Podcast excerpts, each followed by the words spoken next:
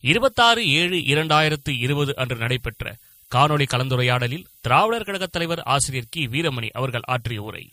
பேரன்புக்குரிய அருமை கழக குடும்பத்தவர்களே பகுத்தறிவாளர்களே சமூக நீதி போராளிகளே அனைத்து தோழர்களுக்கும் என்னுடைய அன்பார்ந்த வணக்கத்தையும் நலன் விசாரிப்பையும் தெரிவித்துக் கொள்கிறேன். நம்முடைய இயக்கத்தில் எத்தனையோ இழப்புகள் இந்த கொரோனா காலத்திலும் நடந்து கொண்டிருக்கின்றன. அந்த வகையில நம்முடைய இயக்கத்தில் திராவிடர் கழகத்தில் பல ஆண்டு காலம் பணியாற்றி தன்னுடைய கைமாறு கருதாத ஒரு தொண்டை ஒரு கட்டுப்பாடு மிகுந்த ஒரு இராணுவ பெரியாரின் இராணுவத்தினுடைய சிப்பாயாக இருந்து மறைந்த திங்கள் சந்தை குமரி மாவட்டம் தோழர் சுப்பிரமணியம் அவர்களுக்கு நம்முடைய இரங்கலை வீர வணக்கத்தை தெரிவித்து இந்த நிகழ்ச்சியை தொடங்குவோம். ஒரு நிமிடம் அமைதி காத்து அந்த வீர வணக்கத்தை செலுத்திக் கொண்டிருக்கிறோம். தோழர்களே இடஒதுக்கீட்டை பற்றி நம்முடைய கழக பொருளாளர் அவர்கள் அறிமுக உரையாற்றுகின்ற நேரத்தில் அது எப்படியெல்லாம் இந்திய துணைக்கண்ட வரலாற்றில் சாகு மகாராஜ் கோல்ஹாப்பூரிலே அளித்த இடஒதுக்கீடு தான். முதன் முதலாக சமூக பங்கீடு சமூக நீதி என்ற முறையில காலங்காலமாக எடுத்து வந்த சமூக அநீதிக்கு ஒரு மிகப்பெரிய நிவாரணம் தேடிய ஒரு மா மருந்தாகும் நம்முடைய நாட்டில் ஒரு கெட்ட வாய்ப்பாக பார்ப்பன ஆதிக்கம் எல்லா துறையிலும் படையெடுத்ததனுடைய விளைவாக வரலாற்றில் அவர்கள் எதை பாதுகாக்க வேண்டுமோ எங்கே போய் முக்கியமாக ஆக்கிரமிக்க வேண்டுமோ அதை ஆக்கிரமித்தார்கள். அப்படி வரலாறு எழுதக்கூடியவர்களாக அவர்கள் மாறிய காரணத்தால் எந்த நிகழ்வுகளை இருட்டடிக்க வேண்டுமோ அதை அவர்கள் வசதி போல இருட்டடித்தார்கள். எதையெல்லாம் தெரிவுவாதத்தை முன்வைக்க முடியுமோ அவர்களெல்லாம் தெரிவு வைத்தார் தெரிவுவாதம் வைத்தார்கள். இப்போது நாம் பார்க்கிறோம் அல்லவா திராவிடர்கள் என்பவர்கள் எல்லாம் வெளியே வந்தவர்கள் ஆரியர்கள் எல்லாம் இங்கே குடியேறியவர்கள் என்பதற்காகவும் சிந்து ஒளி நாகரிகத்தையே இன்றைக்கு வேறு விதமாக பேசக்கூடிய அளவிற்கும் அவர்கள் ஆக்கி கொண்டிருக்கக்கூடிய அந்த மிகப்பெரிய பித்தலாட்டங்களை அந்த காலத்திலே எப்படி செய்திருப்பார் என்பதற்கு உதாரணம் வேற இடம் போக வேண்டாம். சமூக நீதிக்காக போராடியவர்கள் சமூக புரட்சியாளர்களை இந்த நாட்டில் இளைய தலைமுறைக்கோ அல்லது வாழும் தலைமுறைக்கோ சரியாக அறிமுகப்படுத்த முடியாத ஒரு வரலாறு தான் இந்த நாட்டு வரலாறாக இருக்கிறது. அந்த வகையில இந்தியாவினுடைய வரலாற்றிலே நம்முடைய இயக்கங்களால் மிகப்பெரிய அளவிற்கு இங்கே செய்யப்பட்டு வடபுலத்திலே தோழர் காஞ்சிராம் போன்றவர்களால் மிகப்பெரிய அளவுக்கு ஒரு சமூக நீதிக்கு ஒரு உருவம் கொடுத்து அவர்கள் அதை செய்து கொண்டிருந்த நிலையில ஐந்து பேர் சமூக நீதிக்கான புரட்சியாளர்கள் என்று அவர் ஒரு வரையறை கொண்டு வந்து அற்புதமாக அதை செய்தார். அந்த வகையில முதலாவது மராத்தியத்திலே முன்னோடியாக இருந்தவர் ஜோதிபா பூலே அவர்கள் ஆவார்கள். அவருடைய புரட்சி சாதாரணமான புரட்சி அல்ல. பார்ப்பனர்களை எதிர்த்து பார்ப்பன ஆதிக்கத்தை எதிர்த்து மிகப்பெரிய அளவிற்கு பெரிய புரட்சியை உருவாக்கி நடைமுறையிலே செய்து அங்கே ஒரு சுயமரியாதை இயக்கத்தை அந்த காலத்திலேயே பல நூற்றாண்டுகளுக்கு முன்னாலே உருவாக்கினார்கள். ஆனால் அதை கொஞ்சம் கொஞ்சமாக அரசியல் ஊடுருவலும் பார்ப்பனர்களுடைய இருட்டடிப்பலும் மிகப்பெரிய அளவிற்கு திசை திருப்பலுமாகி அந்த அமைப்பே அங்கே இருக்கிறதோ இல்லையேன்னு சொல்லக்கூடிய அளவிற்கு வந்து விட்டது. அந்த அமைப்பின் பெயர் தான் சத்திய சோதக் சமாஜ் என்பதாகும். அந்த சத்திய சோதக் சமாஜ் இந்த நாட்டு தந்தை பெரியார் ஆரம்பித்த சுயமரியாதை இயக்கமும் ஏறத்தாழ ஒரே அடிப்படை சமூக கொள்கைகளை கொண்டதாகும். பல விஷயங்களிலே தந்தை பெரியார் அவர்கள் அவரை பற்றி கவலைப்படாத ஒரு சூழ்நிலை ஏற்பட்டிருந்தாலும் கூட ஜோதிபா புலே அவர்களுடைய தொண்டு அதே போல அவருடைய வாழ்நாள் வாழ்வுணையரான சாவித்ரி பா புலே அவர்களுடைய மிகப்பெரிய தொண்டு தாழ்த்தப்பட்ட சமுதாய மக்களுக்கு கல்வியை கொடுக்க வேண்டும் என்பதற்காக அவர் சந்தித்த எதிர்ப்பு. பிரிட்டிஷ் ஆட்சியினால் தான் செய்ய முடியும் என்ற எண்ணம். அமெரிக்க நாட்டினுடைய கருத்து சுதந்திரம் அவருக்கு ஏற்பு. இவைகளெல்லாம் வைத்து மிகப்பெரிய ஒரு புரட்சியை செய்தார்கள். ஆனால் ஜோதிபா பூலே பெயரே நமக்கு ஒரு பகுதியிலேயே மராட்டியத்திலேயே மறக்கடிக்கப்படக்கூடிய சூழ்நிலையை உண்டாக்கினார்கள் அவர்களுக்கு பிறகு அந்த கொள்கையை எடுத்து மிகப்பெரிய அளவில தன்னுடைய வாழ்ந்த காலத்திலே தனக்கு செய்த பெருமை இன்றைய நாம் யாரை நினைத்து சிறப்பு செய்கிறோமோ அந்த சாகு மகராஜ் என்று அழைக்கப்படக்கூடிய கோல்காப்பூர் மன்னருடைய சிறப்பாகும். அவருடைய சிறப்பு என்பது இருக்கிறது சாவித்ரி பாய் ஃபுலே அதற்கு அவர்களுடைய காலத்துக்கு பிறகு நம்முடைய அந்த கொள்கையை ஈர்த்து கொள்ளுகிறார். இல்லை வேடிக்கை என்னவென்றால் ஜோதிபாஃபுலே பிற்படுத்தப்பட்ட வகுப்பை சார்ந்தவர்கள் பூக்கட்டும் சமுதாயத்தை சார்ந்த மாலி என்ற அந்த ஜாதியை சார்ந்தவர். அவர் பிற்படுத்தப்பட்ட சமுதாயத்தை சார்ந்தவர். ஆனால் மராத்தியத்திலே சிவாஜியினுடைய பாரம்பரியத்திலே வந்த நம்முடைய சாகு மகாராஜ் அவர்கள் அவர் ஒரு பிற்படுத்தப்பட்ட சமுதாயத்தவர் அல்ல அன்றைய கணக்கில. இன்னும் கேட்டால் சத்திரியர்களாக அவர்கள் ஆகிவிட்டோம் என்று கருதி கொண்டு சிவாஜிக்கு பிறகு அவர்கள் அந்த முயற்சியிலே ஈடுபட்டுக் கொண்டிருந்த அரச வம்சமாக இருந்தார்கள். என்றாலும் கூட அவர்களையும் ஆட்டி படைத்தது ஆரியம் பார்ப்பனியம். அந்த சூழ்நிலையை உணர்ந்து கொண்டுதான் அந்த கொடுமைகளை எதிர்த்து மிகப்பெரிய போர்க்குரல் கொடுத்ததோடு மட்டுமல்ல பார்ப்பனியத்தை எதிர்த்து மிகப்பெரிய நேரடியாக களத்திலேயே நின்று வென்றவர் சாகு மகராஜ் அவர்கள்.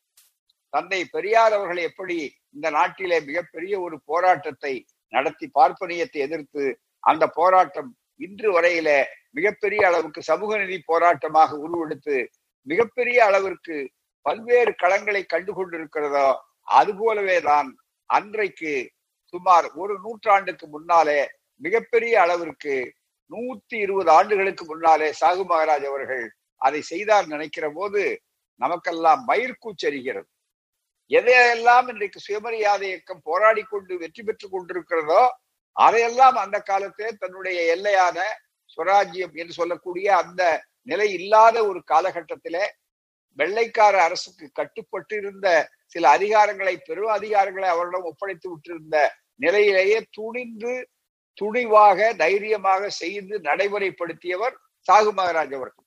இதை பற்றி தெரிந்து கொள்ள வேண்டுமானால் என்னுடைய உரை ஒரு முப்பது முப்பத்தைந்து நிமிடங்கள் தான் தமிழிலே இருக்கும். பிறகு ஆங்கிலத்திலும் அந்த அளவிலே இருக்கிற காரணத்தால் இந்த உரை ஒரு அளவோடு இருக்கும்.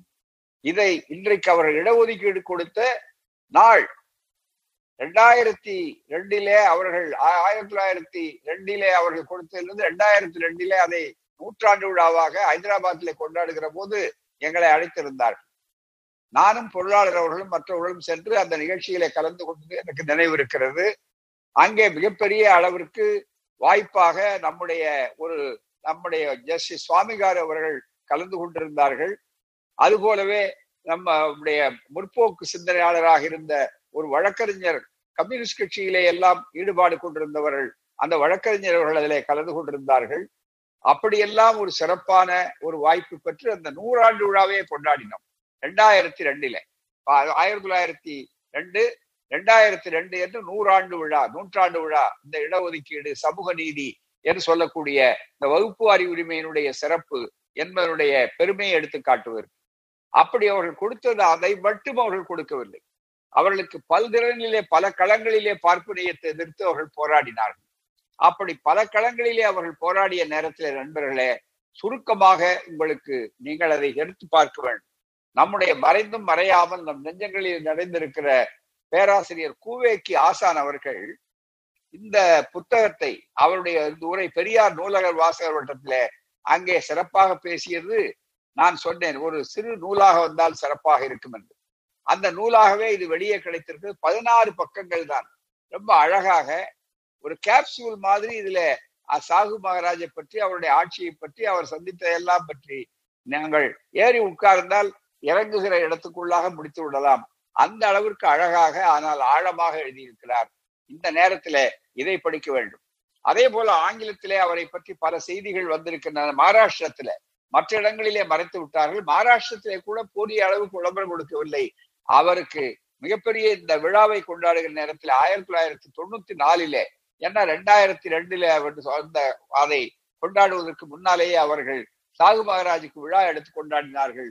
Chhatrapati Shahu the pillar of social democracy என்று மகாராஷ்டிர அரசாங்கமே இந்த வெளியீட்டை ஒரு மிகப்பெரிய கல்வியாளர்கள் அறிஞர்கள் மத்தியிலே கட்டுரைகளை வாங்கி ஒரு தொகுப்பாக போட்டு மகாராஷ்டிர அரசாங்கமே இதை வெளியிட்டிருக்கிறது. ஆனாலும் தெரிந்து கொள்ள வேண்டிய அளவிற்கு மக்கள் இளைஞர் உலகம் போய் சேர வேண்டிய அளவிற்கு போகவில்லை என்பதுதான் மிக முக்கியம். இந்த அறிமுகம் இதுவரையிலே போதும் சுருக்கமாக. மீதி மற்றவர்கள் தெரிந்து கொள்ளுங்கள். அந்த வகையில் அவர் செய்தது என்ன? முதலாவதாக பல களங்கள் என்று சொன்னோம். இடஒதுக்கீட்டை பொறுத்தவரையில என்ன சூழ்நிலை?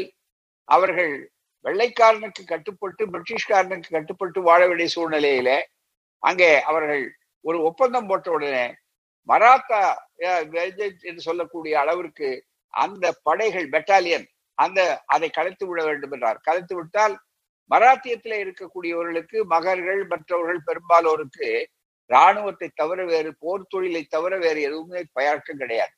ஆனால் அந்த காலகட்டத்திலேயே ஆயிரத்தி தொள்ளாயிரத்தி ஒண்ணு அந்த அந்த மாதிரி நேரத்திலேயே அவர்கள் மிகப்பெரிய அளவிற்கு எல்லா இடங்களிலும் அவர்கள் வேலை இல்லாத மிகப்பெரிய அளவு கீழே இருக்க வேண்டிய அளவிற்கு ஆனார்கள். அந்த நேரத்தில் நிர்வாகத்துறை முழுக்க பார்ப்பனர்கள். ஏனென்றால் பேஷ்வாக்கள் ஆட்சி அதற்கு முன்னாலே நடந்தது. ஆகவே அவர்கள் தங்களுடைய ஆதிக்கத்தை நிலைநாட்டி வைத்துக் கொண்டிருந்தார்கள். இந்த பட்னாவிஸ் என்று சொல்லக்கூடிய அந்த மற்றவர்கள் எல்லாம் மிகப்பெரிய அளவுக்கு தங்களுடைய ஆதிக்கத்தை கொடுமையாக நடத்தி அதை எதிர்த்துத்தான் ஜோதிபா புலே இயக்கமே பிறந்தது என்று சொல்லக்கூடிய அளவிற்கு ஒரு நீண்ட வரலாறு உண்டு. மராத்தியத்துல பார்ப்பன ஆதிக்கத்தை எதிர்த்து அந்த மேலாண்மை எதிர்த்து. அந்த சூழ்நிலையில நண்பர்களே கவனிக்க வேண்டிய செய்தி என்னவென்றால் இவர் ஒரு இளைஞராக இருந்து பதவிக்கு வருகிறார். பதவிக்கு வருகிற போது ஆய் தன்னுடைய வயதிலே இருபது வயதிலே அவர்கள் பதவிக்கு வருகிறார். சாகு மகராஜ். அதிகாரமும் அந்த கோல்காப்பூர் சமஸ்தானம். அந்த சமஸ்தானத்திலே பதவிக்கு வருகிற போது மேலும் ஒரு இருபத்தெட்டு ஆண்டுகள் அந்த நிலையில இருக்கிறார்கள். அந்த இருபத்தெட்டு ஆண்டு காலத்திலே நாற்பத்தெட்டு வயதிலே மறைகிறார்கள். அந்த இருபத்தி எட்டு ஆண்டுகளிலே அவள் செய்த மிகப்பெரிய சாதனை என்று சாதாரணமானதல்ல. பல எதிர்ப்புகள் மத்தியிலே எதிர்நீச்சல் அடித்து மிக அருமையான ஒரு வாய்ப்பை உருவாக்கினார்கள். அதிலே மிக முக்கியமாக ஒன்றை பார்த்து கொள்ள வேண்டிய செய்தி என்னவென்றால் முதல் கட்டமா இன்றைக்கு நாம் வகுப்புரிமைக்கு இன்றைக்கும் போராடுகிறோம். அரசியல் சட்டத்திலே உரிமையை போராடி நம்முடைய தலைவர்கள் எல்லாம் பெற்ற பிற்பாடு கூட தந்தை பெரியார் அண்ணல் அம்பேத்கர் போன்றவர்கள் மற்றவர்கள் நேரு போன்றவர்களுடைய ஒத்துழைப்போடு அரசியல் சட்ட திருத்தம் வந்து அதற்கு பிறகு மண்டல் கமிஷன் வந்து இப்படி வந்தும் இன்றைக்கும் எவ்வளவு பெரிய போராட்டங்கள் இதை மறைப்பதற்காக வேறு திசை திருப்பர்கள் நடந்து கொண்டிருக்கின்றன இதை நாம் பார்க்கிறோம். ஆனால் அன்றைக்கு ஏறத்தாழ நூத்தி இருபது ஆண்டுகளுக்கு முன்னாலே இந்தியாவில முதல் முறையாக இந்த பார்ப்பன கொடுமையை உணர்ந்து வெறும் தாழ்த்தப்பட்ட சமுதாயத்தை சார்ந்த மக்கள் தீண்டப்படாதவர்கள் என்று தொடக்கூடாதவர்கள் என்று ஒதுக்கப்பட்டதை எதிர்த்து போர்க்கொடி தூக்கினார் வேறொரு சமுதாயத்தை சார்ந்தவர். தன்னை சத்திரியர் என்று அறிவிக்கவில்லையே என்பதற்காக போராடியது ஒரு பக்கத்திலே இருந்தாலும் இன்னொரு பக்கம் பார்ப்பன ஆதிக்கத்தினுடைய கொடுமையை அவர்கள் தந்தை பெரியார் உணர்ந்ததை போலவே ஆழமாக உணர்ந்தார். ஆரம்பத்திலே அவர் ஆரிய சமாஜம் என்று சொல்லக்கூடிய ஜாதியை ஒழித்து வேதங்கள் முக்கியம் என்று கருதக்கூடிய ஒரு அமைப்பினுடைய ஆதரவாளராக இருந்தாலும் மாற மாற போக போக அவருடைய தன்மையை புரிந்து கொண்டு ஜாதியை ஒழித்தாக வேண்டும். அதற்கு பார்ப்பனியத்தையே அறவே வேறு இருக்க வேண்டும். பார்ப்பனியத்தை விரட்ட வேண்டும். பார்ப்பனியம் இருந்தால் மற்றவர்களுக்கு வாழ வைக்க முடியாது என்ற கருத்தை அந்த காலத்திலேயே ஒரு மன்னராக இருந்தவர் தன்னுடைய அதிகாரத்தின் மூலமாக ஒரு போராட்ட களத்தில அதிகாரத்தையும் வைத்துக் கொண்டு அவர் நடத்தினார். அப்படி அவர்கள் அந்த ஆணையை போடுவதற்கு முன்னால் மராத்தியர்கள் வெறும் கூலிக்காரர்களாக எதற்கும் லாயக்கற்றவர்களாக இருந்த சூழ்நிலையில வந்த விற்பாடு எப்படிப்பட்ட ஒரு மாறுதல் வந்தது என்பதை நான் இந்த சிறு நூலிலே முன்னுரையிலே உதற்கு எடுத்து காட்டியிருக்கிறேன். அவர் செய்த பணியினுடைய சிறப்பு என்னவென்றால் இந்த உத்தரவை போடுவதற்கு முன்னாலே பிற்படுத்தப்பட்டவர்களும் தாழ்த்தப்பட்டவர்கள் என்று சொல்லக்கூடிய அந்த மக்கள் இன்றைக்கு தலித் மக்கள் என்று யாரை அழைக்கிறார்களோ அந்த சமுதாயத்தை சார்ந்த நம்முடைய ஒடுக்கப்பட்ட சகோதரர்கள் அப்படிப்பட்ட அவர்கள் நிலை என்ன? பார்ப்பன அல்லாதாருடைய நிலை என்ன என்று பார்க்கிற போது அதை அவர்கள் பிரித்து காட்டினார்கள் மிக தெளிவாக. ஆயிரத்தி எண்ணூத்தி தொண்ணூத்தி நாலு. இந்த ஆயிரத்தி எண்ணூத்தி தொண்ணூத்தி நாலில் பொதுத்துவான துறைகளில் பார்ப்பனர் அறுபது பேர் இருந்தார்கள். பார்ப்பனர் அல்லாதார் பதினோரு பேர் தான் இருந்தார்கள். தாழ்த்தப்பட்ட சமுதாயத்தை சார்ந்தவர்கள் ஒரே ஒருவர் தான் இருந்தார். ஆனால் இவர் உத்தரவு போட்டு மிகப்பெரிய அளவிற்கு வந்த விற்பாடு இந்த மாறுதல் ஏற்பட்ட உடனே ஐம்பது விழுக்காடு கொடுக்க வேண்டும் என்று ஆக்கினார். அந்த காலத்திலேயே ஐம்பது விழுக்காடு என்று அவர்கள் உத்தரவு போட்டார். அரசு ஆணையாகவே போட்டார். இது எவ்வளவு பெரிய புரட்சி. ஆட்சிக்காரர்கள் செய்தார்கள். மக்கள் கேட்காமலேயே மக்களுக்கு தெளிவுறுத்த வேண்டும் என்று ஒரு அரசரே முன்னின்று செய்தார் என்பதுதான் மிகப்பெரிய வரலாறு. சாகு மகராஜ் அந்த நேரத்திலே இந்த பொன்னான் நேரத்தில் நினைக்கப்பட வேண்டியவர் மட்டுமல்ல போற்றப்பட வேண்டியவர் மட்டுமல்ல ஒவ்வொரு ஒரு வீட்டிலும் சாகுவனுடைய படம் இருக்க வேண்டும். அந்த அளவிற்கு அவர்களுடைய பணி சிறப்பாக இருந்திருக்கிறது. ஆயிரத்தி தொள்ளாயிரத்தி இருபத்தி ரெண்டில இருபத்தி ஆறு இடங்கள். அறுபதாக இருந்தது பார்ப்பனர்களுக்கு இருபத்தி ஆறாக குறைந்து விட்டது. பதினோராக இருந்த பார்ப்ப அல்லாதார் பிற்படுத்தப்பட்டவருடைய இடங்கள் இவர் உத்தரவு போட்ட உட்பாடு ஐம்பத்தி ஒன்பதாக அறுபதாக மாறியது. அதுதான் தலைகீழாக மாற்றம். மிகப்பெரிய அளவிற்கு. வேலை வாய்ப்பு துறையிலே தனியார் துறைகளிலே எப்படி என்று சொன்னால் நண்பர்களே மிகப்பெரிய அளவிற்கு. தனியார் துறைகளாக இருந்தாலும் கொடுக்க வேண்டும் என்று சொல்ல அளவிற்கு. நாற்பத்தி ஆறு இடங்கள் அவர்கள் இருந்தார்கள் என்று சொன்னால் ஏழு இடங்கள் தான் பார்ப்பன் அல்லாத இருந்தார் தாழ்த்தப்பட்டவர்கள் ஒரு இடத்திலும் இல்லை. இருபத்தி ரெண்டிலே இவருடைய எடுத்த முயற்சியினாலே தனியார் துறையில நாற்பத்தி மூன்றாக குறைத்து பார்ப்பன் அல்லாதார் நூத்தி ஒன்பது பேர் பதவியிலே போக வேண்டிய அளவிற்கு வந்தார்கள். அதே மாதிரி கோல்ஹாப்பூர் பள்ளியிலே எடுத்துக்கொண்டு பார்த்தோமேனால் ஆயிரத்தி எண்ணூத்தி தொண்ணூத்தி நாலில் இரண்டாயிரத்தி ஐநூத்தி இருபத்தி ரெண்டு பார்ப்பனர்கள் படித்தார்கள். ஆனால் அதே நேரத்திலே பார்ப்பன சமுதாயத்தை சார்ந்த நம்முடைய பார்ப்பன அல்லாதார் எண்ணிக்கையில அவர்கள் மூன்று சதவீதம் இவர்கள் எண்பதுக்கு மேற்பட்ட சதவீதம் அப்படி இருந்த சூழ்நிலையில வெறும் எட்டாயிரத்தி எண்பத்தி எட்டு பேர் தான் படித்தார்கள்.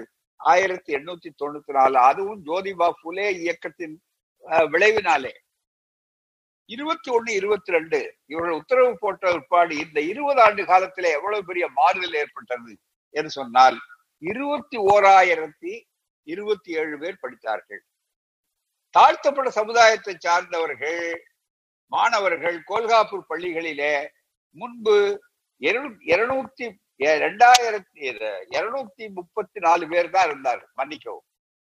அதுக்கு பிறகு இந்த இருபது ஆண்டு காலத்தில் இவர் செய்த புரட்சியினுடைய விளைவாக இந்த உத்தரவு சமூக நீதி இடஒதுக்கீட்டை மிகப்பெரிய அளவுக்கு அமல்படுத்திய வேண்டும் என்று உத்தரவு போட்டு செயல்படுத்தியதால் இரண்டாயிரத்தி நூத்தி அறுபத்தி ரெண்டு பேர் மாணவர்கள் படித்தார்கள். எங்கே தாழ்த்தவன சமுதாயத்துக்கு மட்டும். இதற்காக அவர்கள் அதற்கு முன்னாலே ஒரு பொது விடுதியை ஏற்படுத்தி இருந்தார். அந்த பொது விடுதியிலே பார்ப்பனர்களை தவிர வேறு யாருமே படிக்க முடியாதது ஆயிரத்தி தொள்ளாயிரத்தி பனிரெண்டில் எல்லாம் அவர்கள் பார்த்தார். பார்த்த உடனே தான் அவர்கள் அந்தந்த சாதிக்கென்று தனித்தனியே வந்தா கூட பரவாயில்லை அவர்களுக்கு மாணவர் விடுதியை வையுங்கள். ஏராளமான பேர் அந்த விடுதியிலே தங்கி படிக்கட்டும் கிராமங்களிலே இருந்து மற்றவர்களெல்லாம் வந்து அந்த இடங்களுக்கு போய் படிக்க வேண்டும் என்று சொல்லி ஏராளமான விடுதிகளை கட்டினார். அந்த விடுதிகளிலே ஒடுக்கப்பட்ட சமுதாய மக்கள் எல்லாம் இலவசமாக கல்வியை பெறக்கூடிய வாய்ப்பை உண்டாக்கி ஒரு பெரிய கல்வி புரட்சி எப்படி காமராஜர் அவர்கள் இங்கு பள்ளிகளை திறந்து உருவாக்கினார்களோ தந்தை பெரியார் அவர்கள் எப்படி காரணமாக இருந்தார்களோ அப்படி அவர்கள் தானே அந்த முயற்சி எடுத்து ஜோதிபா புலே காரணமாக இருந்தார். சாகு மகராஜ் அதை பின்னாலே பெய்யக்கூடிய அளவிற்கு மிகப்பெரிய வாய்ப்பாக உருவாக்கினார். ஏறத்தாழ தமிழ்நாட்டினுடைய நிலையும் அதற்கும் ஒப்பிட்டு பார்த்தால் நிறைய ஒப்பீடுகள் தாராளமாக உண்டு. இன்னொரு பெரிய செய்தி குறுகிய காலத்தில் சொல்லுகிறேன் மற்ற செய்திக்கு பின்னாலே வருகிறேன். இப்படி அவர் செய்கிற போது முதலில் அவர் இவர்களை ஒன்றுபடுத்த வேண்டும் சாதி பிரிவினை இருக்கக்கூடாது மனிதர்களை மிக கேவலமாக நடத்துகிறார்கள் என்று சொல்லி அவரே ஒடுக்கப்பட்ட சமுதாயம் குறிப்பாக தாழ்த்தப்பட்ட சமுதாயம் தீண்டத்தகாத மக்கள் என்பவர்களை அழைத்து நீங்கள் அப்படி இருக்கக்கூடாது. உங்கள் தலைவர்களிலேயே உங்களிலேயே ஒருவரை தலைவராக நல்லவரை தேர்ந்தெடுத்துக் கொள்ளுங்கள். மற்றவர்களை நீங்கள் தலைவராக ஏற்றுக்கொள்ள வேண்டிய அவசியம் இல்லை நீங்கள் படியுங்கள். நீங்கள் உதவி பத்தியோகத்துக்கு செல்லுங்கள். முதுகெலும்போடு நெல்லுங்கள். நீங்கள் யாருக்கும் அடிமை அல்ல என்று சொல்லி கொத்தடிமை முறை இருந்த ஒரு முறையை கூட அவர்கள் அங்கே தூக்கி எறிந்து விட்டார் அதோடு இன்னொரு செய்தி அவருடைய வாழ்நாளில் நடக்கிறது. தியாகராயருக்கு எப்படி மிகப்பெரிய அளவிற்கு மயிலாப்பூர் கோயிலுக்கு போன உடனே கும்பாபிஷேகத்துக்கு தான் பணம் கொடுத்தும் அங்கே உள்ளே போக முடியவில்லை. தனக்கு கீழே இருந்த ஒரு பார்ப்பனர் மேலே உட்கார்ந்து கொண்டிருக்கிறார் என்பதை பார்த்து கோபம் வந்ததோ? அதை விட அதிகமான கோபத்தை கோல்ஹாப்பூர் மன்னர் அவர்கள் பெற்றார்கள். அதற்கு என்ன உதாரணம் சொன்னால் மன்னர் அங்கே கொண்டால் அங்கு ஒரு சம்பிரதாயம். அங்கே ஒரு பஞ்சகங்கை என்று ஒரு ஐந்து கிலோமீட்டர் தூரத்திலே ஒரு இடம் உண்டு கோல்காப்பூருக்குள்ள ஒரு ஒரு ஆறு ஓடுகிறது. அந்த ஆற்றிலே தினமும் போய் குளித்து அந்த குளிக்கிற போது மந்திரங்கள் சொல்வது மன்னர் குளிப்பார். அந்த நேரத்திலே அங்கு மந்திரங்கள் எல்லாம் சொல்வார்கள் என்று ஒரு ஐதீக சம்பிரதாயம் அங்கே நீண்ட காலமாக கடைபிடித்தது அதற்கு முன்னாலே இருந்து அதை வைத்துக் கொண்டிருந்தார். அப்படி வருகிற போது இவர் ஓரளவுக்கு இந்த உணர்வுகளை எல்லாம் பார்ப்பவர்களுடைய உணர்வுகளை எல்லாம் புரிந்து வருகிற காரணத்தினாலே அவர்களுக்கென்று அதற்கென்று ஓதக்கூடியதற்கு ஒரு தனி பார்ப்பனரை ராஜபோகத்திலே வைத்திருப்பார்கள். அப்படி அவர்கள் குளிக்கிற போது இந்த மந்திரத்தை சொன்னால் அவர்களுக்கு ஆயுள் நீளும் என்பது மாதிரி ஒரு சம்பிரதாயமா என்னவோ வைத்திருந்தார்கள் நம்பிக்கை இருந்தது. ஆனால் அந்த மந்திரத்தை பற்றி யோசனை பண்ணி கேட்டார். என்னன்னார்? அது என்ன வேத மாதிரி ஒலிக்கலையேன்னு கேட்டார். வேத மந்திரங்களாக இல்லையேன்னார். பின்ன என்னன்னு கேட்டாங்க. இல்ல இல்ல. அது புராண மந்திரங்கள். புராணீக மந்திரங்கள். வேதத்துக்குரிய மந்திரங்கள் என்பவை வேறு. அது உயர் ஜாதியான பிராமணர்களுக்கும் சத்திரியர்களுக்கும் தான். சூத்திரரான சாகு மகராஜ் சூத்திரரான காரணத்தால் மன்னராக இருந்தாலும் இவர் குளிக்கும் போது புராண மந்திரங்களைத்தான் சொல்ல வேண்டும். சில நாட்களுக்கு முன்னால் நண்பர்கள் என்னுடைய உரையிலே கூட காணொளியிலே பொழிவிலே கேட்டார்கள். பிராணீகம் என்று சொல்லுவது புரோகிதம்.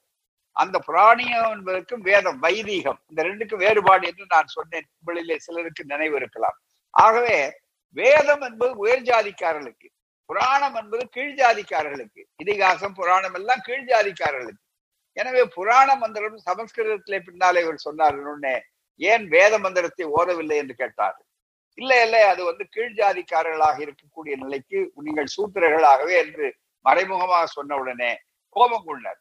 இல்லை இல்லை நான் சத்திரியன் தான் என்று சொல்லக்கூடிய அளவிற்கு எங்களுடைய சிவாஜி ஆகி இருக்கிறார் அப்படி இருக்கும்போது நீங்கள் ஏன் ஓத மறுக்கிறீர்கள்?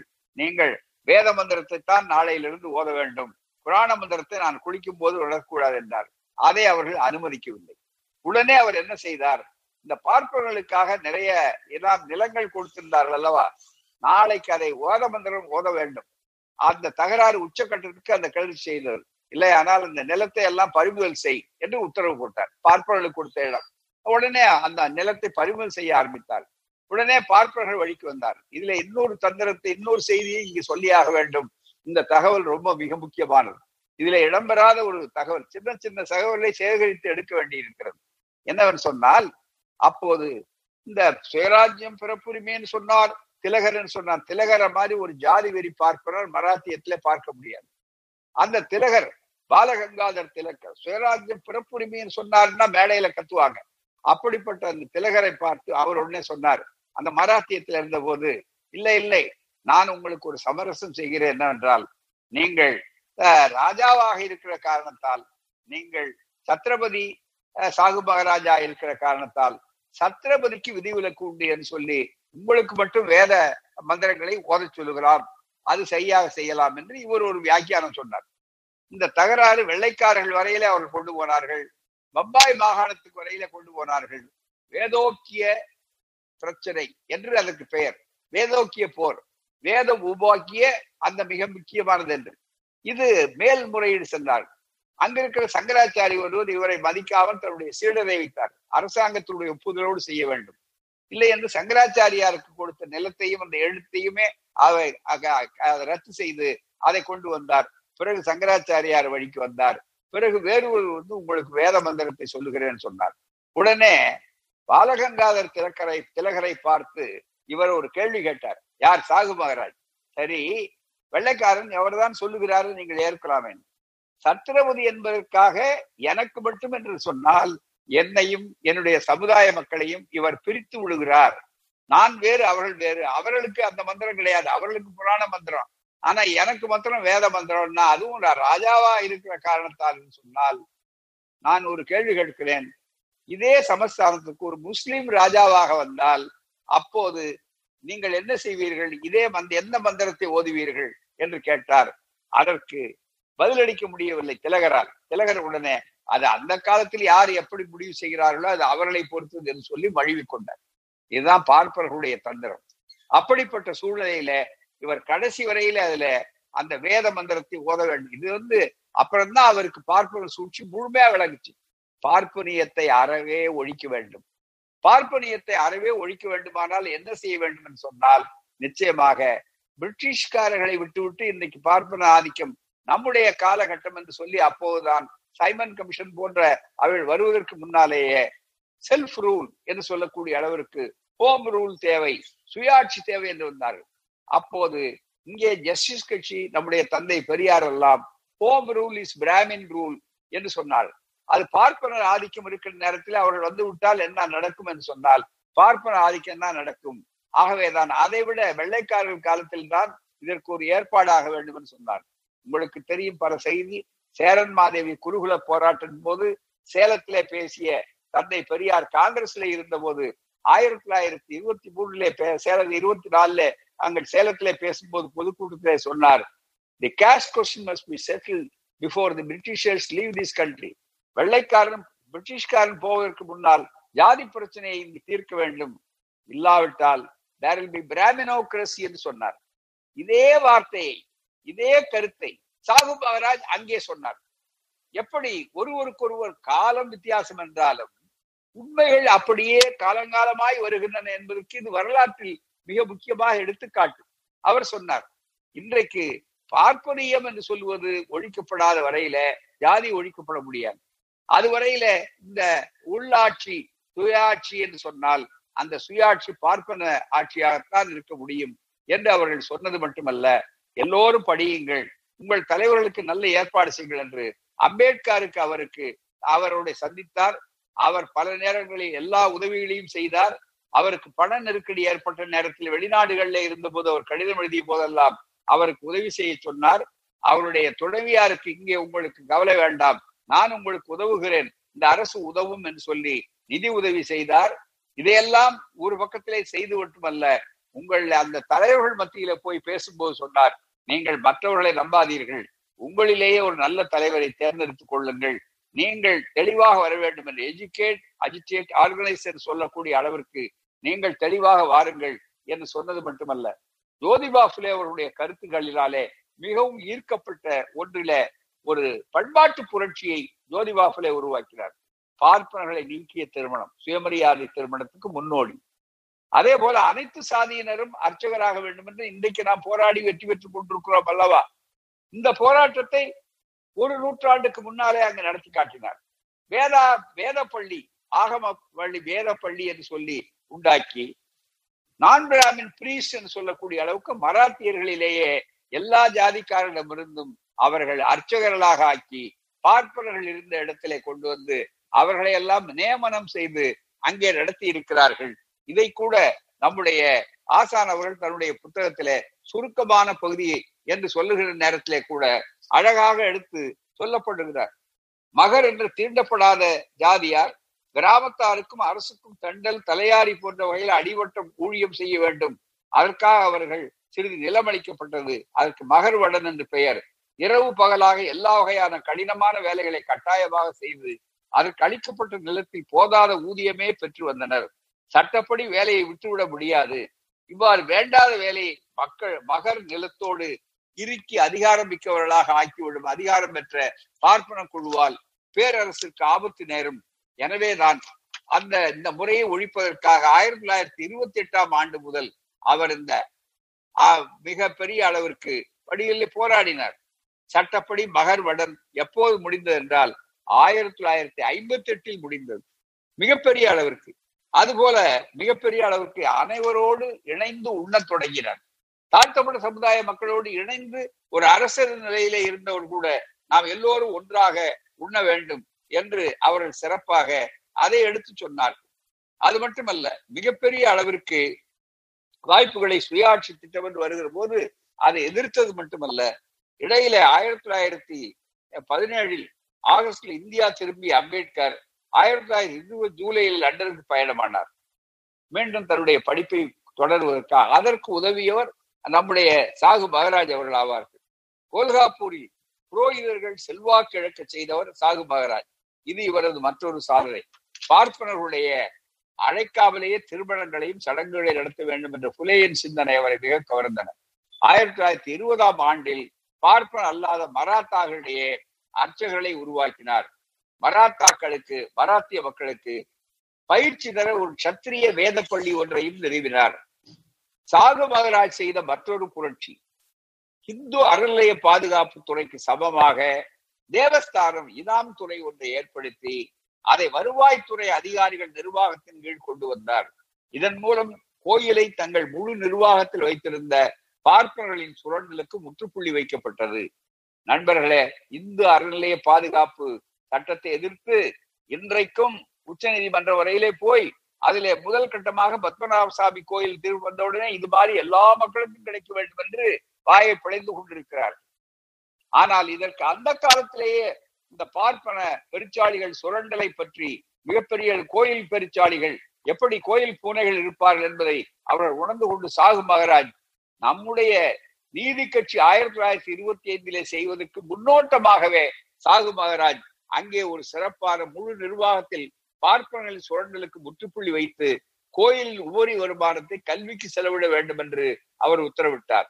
சாகு மகராஜ் காட்டிய வழியில்தான் ஆயிரத்தி தொள்ளாயிரத்தி இருபத்தி ஐந்தாம் ஆண்டில் சென்னை மாகாணத்தில் நீதி கட்சி இந்து அறநிலையத்துறை சட்டத்தை கொண்டு வந்தார். அந்த அளவிற்கு நீதி கட்சியோடு அவருக்கு மிகப்பெரிய இணைப்பு. கடைசி காலத்திலே அவர்கள் வரைவதற்கு முன்னாலே மிகப்பெரிய அளவிற்கு நீதி கட்சியோருடைய செயல்களை பாராட்டி இருக்கிறார்? ஏன்னால் நீதி கட்சி ஆயிரத்தி தொள்ளாயிரத்தி இருபதிலேயே பதினாறில் தொடங்கப்பட்டு அந்த தொடர்பு அவர்களுக்கு ஏற்பட்டது. ஏற்பட்ட நிலையிலே அவர்களுக்கும் அந்த ஏற்பாடுகளை அவர் வரவேற்றிருக்கிறார்.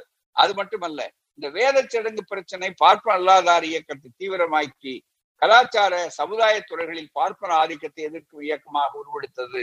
பார்ப்பன அல்லாதாரிடையே விழிப்புணர்வை ஏற்படுத்துவதற்கும் கல்வியோரி பிரிவுக்கு வித்திட்ட பெருமை. சாகு மகராஜுக்கு உண்டு என்பதோடு நண்பர்களே சாகு அவர்கள் ஆயிரத்தி தொள்ளாயிரத்தி அந்த இருபத்தி ரெண்டிலே அவர்கள் மறைந்த அந்த அந்த காலகட்டம் இருக்கிறதே. அவர்களுடைய அந்த மறைந்த காலகட்டம் மறைந்த விற்பாடு ஒரு பெரிய கூட்டம் நடக்கிறது. அந்த கூட்டத்திலே நம்முடைய மிக பாராட்டக்கூடிய அளவிற்கு வந்திருக்கக்கூடிய அளவிற்கு நம்முடைய அருமை ஐயா நம்முடைய பனக்கல் அவர்கள் அவருக்கு இரங்கல் கூட்டத்திலே பேசுகிறார்கள். இது இந்த புத்தகத்திலே பதிவாயிருக்கிறது. The unity between these two movements justice movement and Shahu Maharaj movement lost their principal leaders like T M Nair in nineteen nineteen and Sri his excellency Sri Shahu Maharaj in nineteen twenty two ஆயிரத்தி தொள்ளாயிரத்தி பத்தொன்பதுலே doctor Nair மறைகிறார். அந்த இயக்கத்துக்கு ஒரு பெரிய பின்னடைவு அது போலவே ஆயிரத்தி தொள்ளாயிரத்தி இருபத்தி ரெண்டிலே சாகு மறைந்தார் அது பெரியது it is worth while here to mention when Sri Shagu Maharaj of Kolhapur passed away, a condolence meeting was held, presided over by Honorable Diwan Bahadur P. Ramaraya Ningar, the then Minister of Local Self-Government, rather Parakal Arasar. The chairman said that in the death of H.S. Shahu Maharaj, they had lost one of their valued friends.